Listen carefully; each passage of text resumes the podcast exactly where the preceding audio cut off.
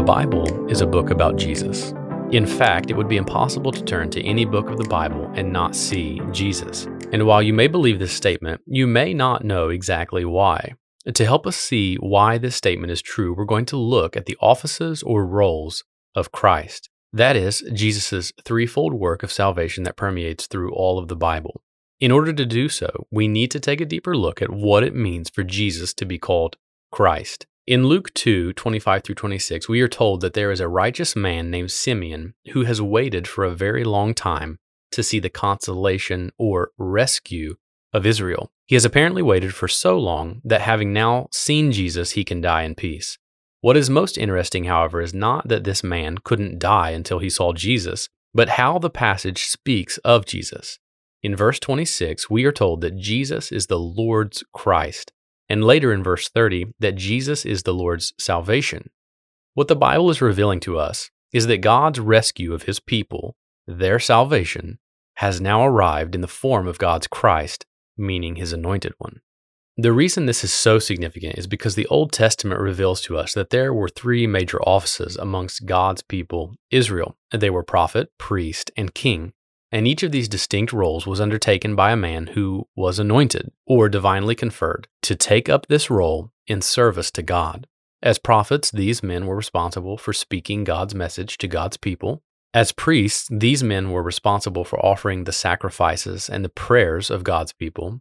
And as kings, these men were responsible for ruling over God's people on God's behalf. These offices were taken up by many decent, well to do men, and still others who forsook their God.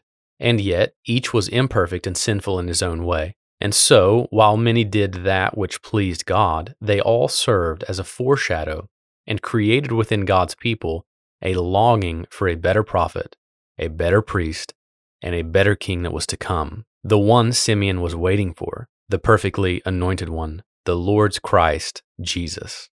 It is through Jesus Christ that God's redemptive plan is worked out by way of Jesus' perfect execution of his threefold office of prophet, priest, and king. As prophet, Jesus spoke God's fullest revelation regarding the salvation of our souls.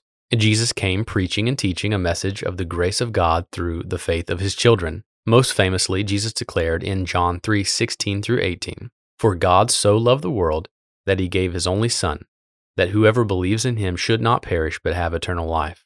For God did not send his Son into the world to condemn the world, but in order that the world might be saved through him. Whoever believes in him is not condemned, but whoever does not believe is condemned already, because he has not believed in the name of the only Son of God. Jesus spoke not merely of the good news of God's saving grace, but the way in which one might receive it, and most seriously, what would happen to those who disbelieve? The prophet Jesus is not merely communicating authoritative things about God, he is the divine revelation of God to his people. As priest, Jesus serves as the perfect mediator between God and man.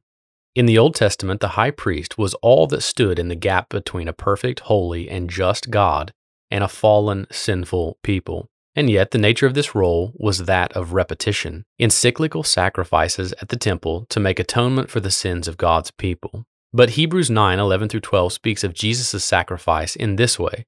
But when Christ appeared as a high priest of the good things that have come, then through the greater and more perfect temple, he entered once for all into the holy places, not by means of the blood of goats and calves, but by means of his own blood, thus securing an eternal redemption.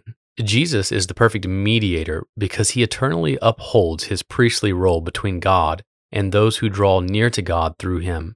And even now, he sits at the right hand of the Father interceding for his church.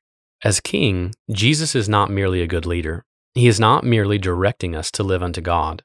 Without doubt, he is and is doing both of those things. But King Jesus' majesty is displayed by way of his edict that sin and death shall have dominion no more over his church, and instead that it is he, King Jesus, who is the blessed and only sovereign, the King of kings and Lord of lords, and that a day is coming when every knee shall bow and every tongue confess that Jesus is Lord. As we reflect upon these divine truths, we are left knowing that it is because of Jesus that we have heard and seen the one true living God. It is because of Jesus that we have been ushered into the presence of our holy God and entered into his glory. And it is because of Jesus that we can stand against our enemies, knowing that he sits mightily upon his throne forever and ever.